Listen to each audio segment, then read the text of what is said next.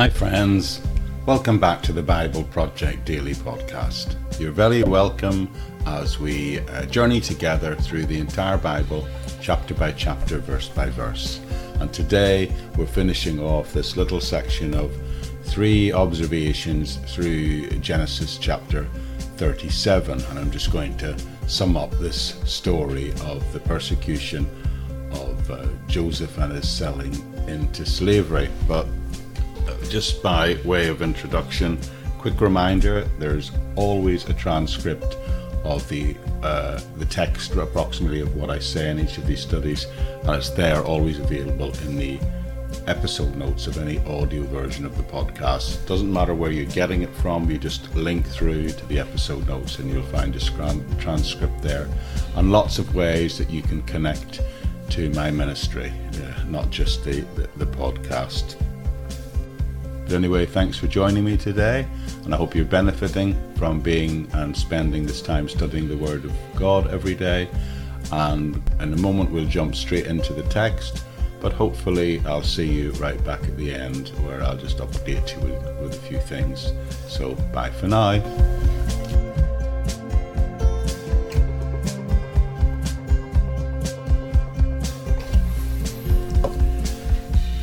Okay, here we are. We're just going to close off chapter 37, and I'd like to just maybe summarize and make some observations.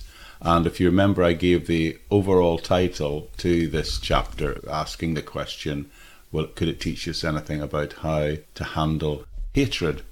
Now, if you've been listening and journeying with me over the last few months as we've gone through the life of Jacob, I think if you were to, if I were to ask you for a key word to describe something that consistently describes the events in the life of Jacob and how he lived his life. A reasonable word would that would cover everything that we saw in terms of how he lived his life would be the word deception. And what do we have here but his sons doing what Jacob has done all his life, deceiving their father? And so Jacob becomes the victim of a deception himself perpetrated by his own offspring. Do you remember how Jacob himself started off his own adulthood way back about 10 chapters ago? He launched off his adulthood, his coming of age, if you like, by deceiving his father. And the same thing is happening in a way now. The deceiver is getting deceived. It was Jacob who made his father think that he was Esau and then stole his birthright. And then his brother Esau, because of that, threatened to kill him, so he fled. He left town and he headed east and he met Laban. But then he got deceived and he ended up having to work 14 years so he could marry the woman that he loved.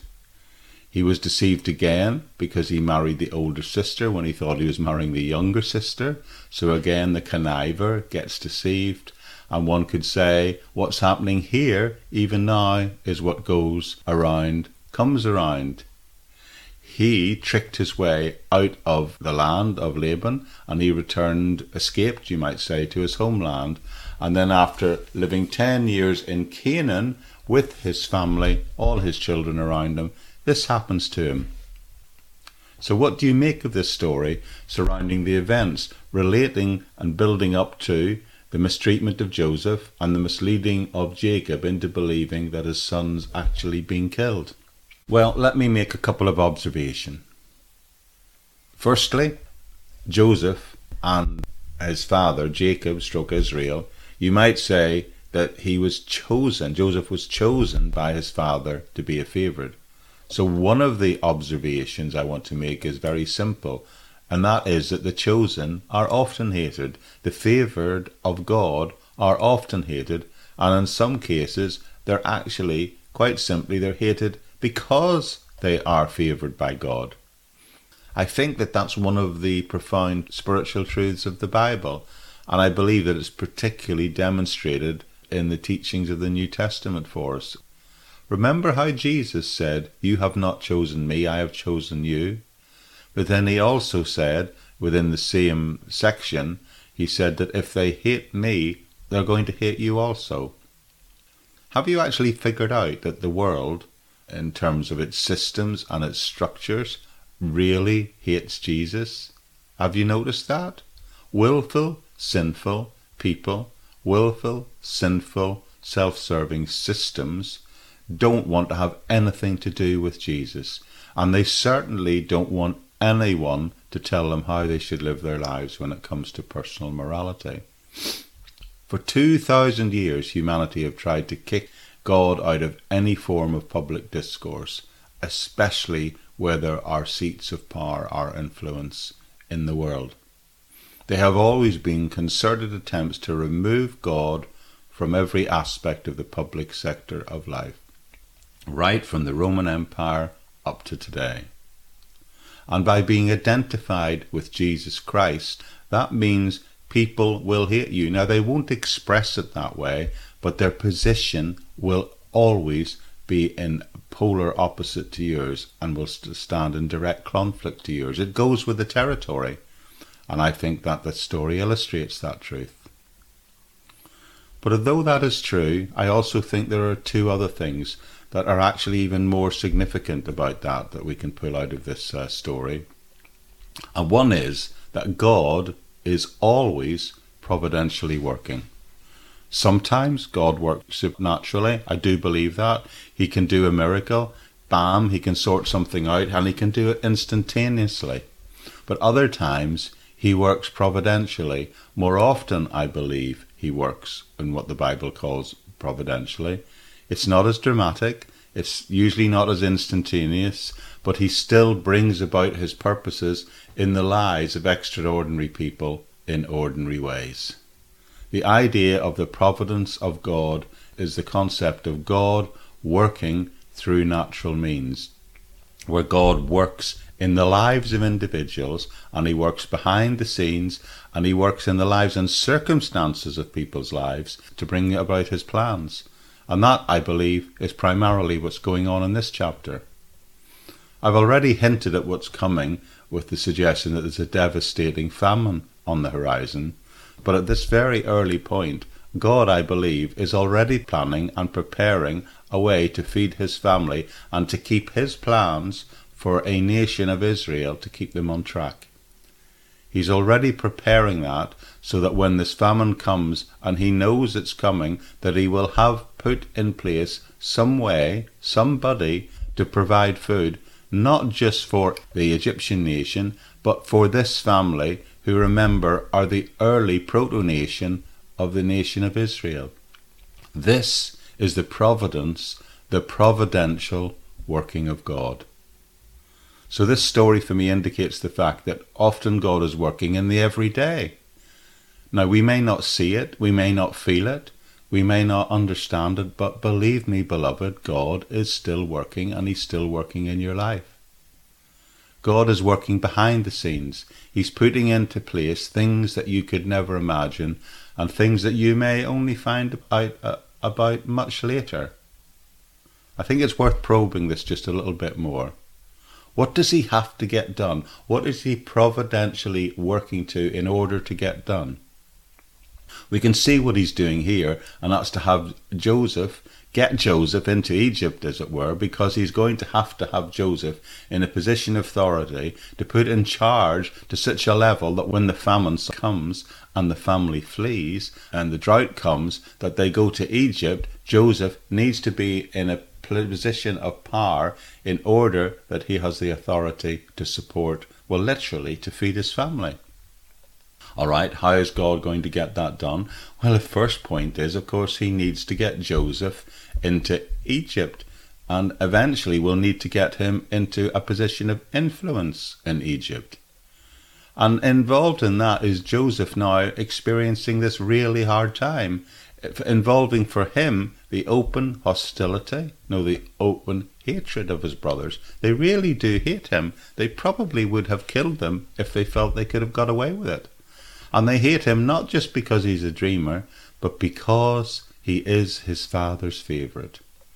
They almost did kill him, but at the last minute they decide to sell him into slavery instead. So God can use the hatred and the deceptions of other people to still get his will done. Does that boggle your mind? God can use the hatred of other people God can use the envy and jealousy of other people towards you or towards anyone. He can still even use that to fulfill his purposes. If you look with me at a verse in Psalm 76, there is an incredible truth there that I think sometimes gets passed over. Psalm 76, verse 10 says, Surely your wrath against mankind brings you praise, and the survivors of your wrath are restrained. This is a fascinating verse. People can get angry, people can even be filled with hatred and je- jealousy and envy, and God will still turn things around, and He can still use those things, those negative things, to, for His praise and to accomplish His will. And I think that's absolutely incredible. It tells us a very similar thing in the New Testament in that famous chapter, Romans 28, which unpacks this very concept for us when it tells us things like this. Romans 8:28 says, "As we know that in all things God works for the good of those who love him and who have been called according to his purposes. For those God foreknew, he is predestined to be conformed to the image of his Son." Now, it's very important you understand this verse is not saying that all things are good. Was it good that Joseph got thrown into a pit? No. Was it good that he was hated? No. Was it good that he was sold into slavery? No. We haven't actually heard the rest of the story yet, but it's going to get worse. He's going to end up in prison. He's actually going to get framed for something he didn't do. Was that good? No, of course not. But what this verse is saying, what this verse is teaching us, I hope, is that all things, all circumstances can work together for good. It's not saying that all things are good, it's saying that they can be used to produce good. But what's the good? What is the good that is going on here? Well, Romans chapter 8 tells us ultimately what that good thing of God is. And if you look at this passage again, look at these verses again carefully, and you'll discover that that thing which is good for us is that we be conformed to Christ through these difficult circumstances. God can allow all these devastating things that come into our life. No, more than that, God will use any devastating things that can come into your life if we respond to them properly.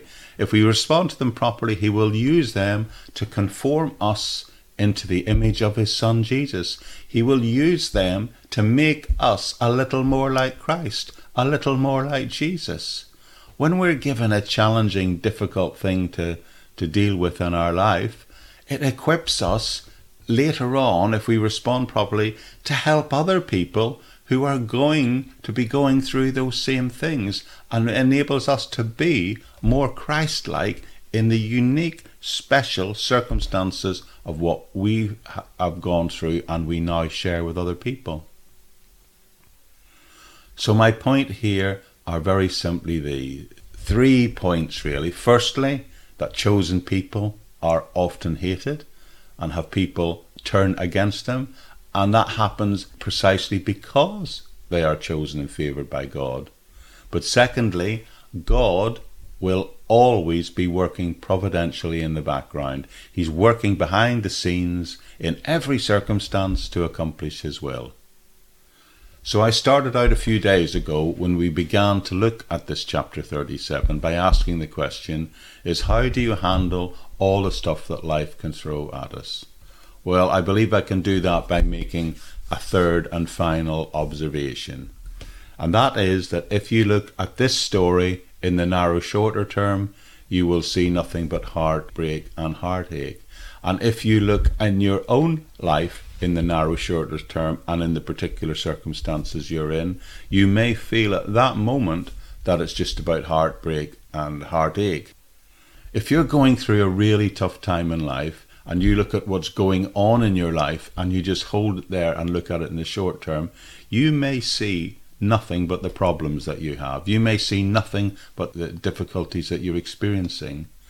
But if you take this story in Genesis as a template and look at it in the context of the whole narrative, within the book of Genesis and the whole narrative, particularly in the life of the individual Joseph that this story is dealing with, then what you will see that is in the long term, these individual events, these individuals, pieces in the puzzle that at the in the moment are truly painful, turn out to be used by God totally to fulfill his purposes. So if you miss everything else I'm saying today, here's one thing I believe it's really important that you grasp hold of, that you really get a handle on. That is, if you're facing envy, if you're facing jealousy, if you're being mistreated, well, the way to deal with those things, even if it feels to you that your whole world is falling apart, you need to place those circumstances within the wider context of God's plan for your life. The way to handle any form of suffering in your life is to place it within the wider, higher, greater plans of God for your life. Did the bottom fall out of Joseph's life here? Absolutely. How did he handle it? Well, if he looked at the immediate, he would only see his problem. God says we, like Joseph, have to sometimes step back and try and get the big picture and see what God can use in our circumstances for us. What is God wanting us to learn out of this situation? How are we going to be able to uh, help others by going through this? What is the purpose that God is trying to help us find in our difficult circumstances? That's the point. You know, if we too, if we also, if the things that happened to Joseph, the things we've already seen in this short introductory chapter that happened in his life, if they happened in our life, we too might feel we are indeed justified in feeling a bit depressed. He ends up literally being sold as a slave into Egypt, from going from his father's favourite son to a slave. But if you hold this within the context of the story of his entire life, you can see that God is using all of this to prepare him for future service. That was God's purpose, and he hinted at it ahead of time and what that purpose was by giving him these dreams. He said, I'm going to give you a dream, and you're going to have authority over people and help support and answer the incredible trials that they would go through, even over these scoundrels of his brothers. He tells them ahead of time, he gives them hints ahead of time of what's going on. Though, fairness, at that point, Joseph probably didn't understand it, and that is often what we will experience too. God will be speaking to us in these circumstances. He'll be giving us a vision ahead of time as how this is going to pan out in our lives. So, friends, if you're going through a hard time, if you're going through things like I've described in these last episodes, well, if you look at the me- in the immediate, you'll just see the problem. But if you can back off and respond properly, you may very well see, you may very well have revealed to you exactly what God wants you to learn in your life through these difficult circumstances. God may, in fact, very well speak to you directly through these circumstances. Probably not in a dream, because for us today it's more likely to be in His Word. Because in His Word, God has fully revealed what He's doing and what His plans are for our lives and how He's preparing us for future works of service. Remember, all of this is to enable you and I to become conformed, as the Bible calls it, to be made more Christ like, to be made more like Jesus, and to be put into a position and equipped to serve in that position. So that's how you handle these sorts of difficult situations by seeing the ultimate purpose behind these things, even the most difficult things, as achieving our conformity to Christ and equipping us for service. Now, ironically, by selling Joseph into Egypt, his brothers actualized the very dream that they sought to subvert they actually actualized the raising up of Joseph into a position of influence and into a position of service. That's the providence of God. People who serve faithfully as unto the Lord, it's true, they sometimes may face opposition, they sometimes may even experience persecution, but God will preserve them so that they can fulfill the God's given purpose for them in their, his, in their lives. I'm truly saddened that people who serve faithfully unto the Lord often experience suffering. I'm saddened when I hear about persecution, uh, particularly of Christian believers, but God will preserve them so they can fulfill their God given destiny. So never, never look at the chaos of the moment uh, in your life.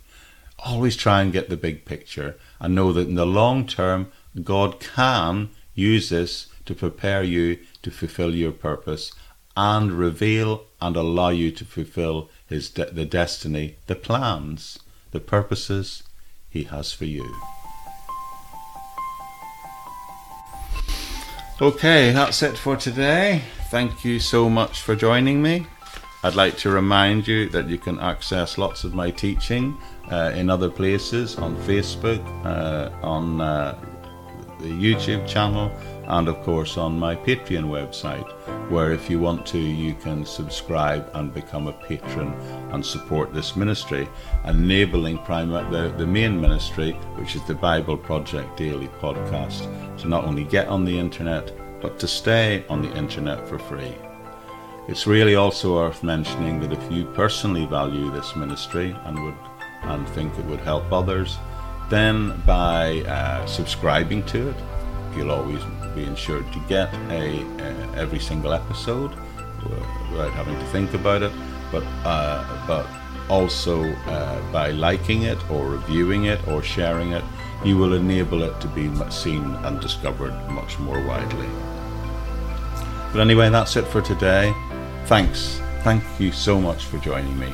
Thank you just for choosing to watch and to spend time together, uh, ensuring that the study of God's words, the study of the Bible, is part of the rhythm of your daily life. I thank you also if you're one of those people who pray for me. Pray for me. I covet your prayers that I may be equipped and enabled to continue this long term project and see it through to its completion if that's God's plan. But that's it for today. I'll hopefully see you back here tomorrow. Uh, it's tomorrow for me, whatever day it happens to be for you, but I hope to join you again very soon on the Bible Project Daily Podcast. Bye bye for now.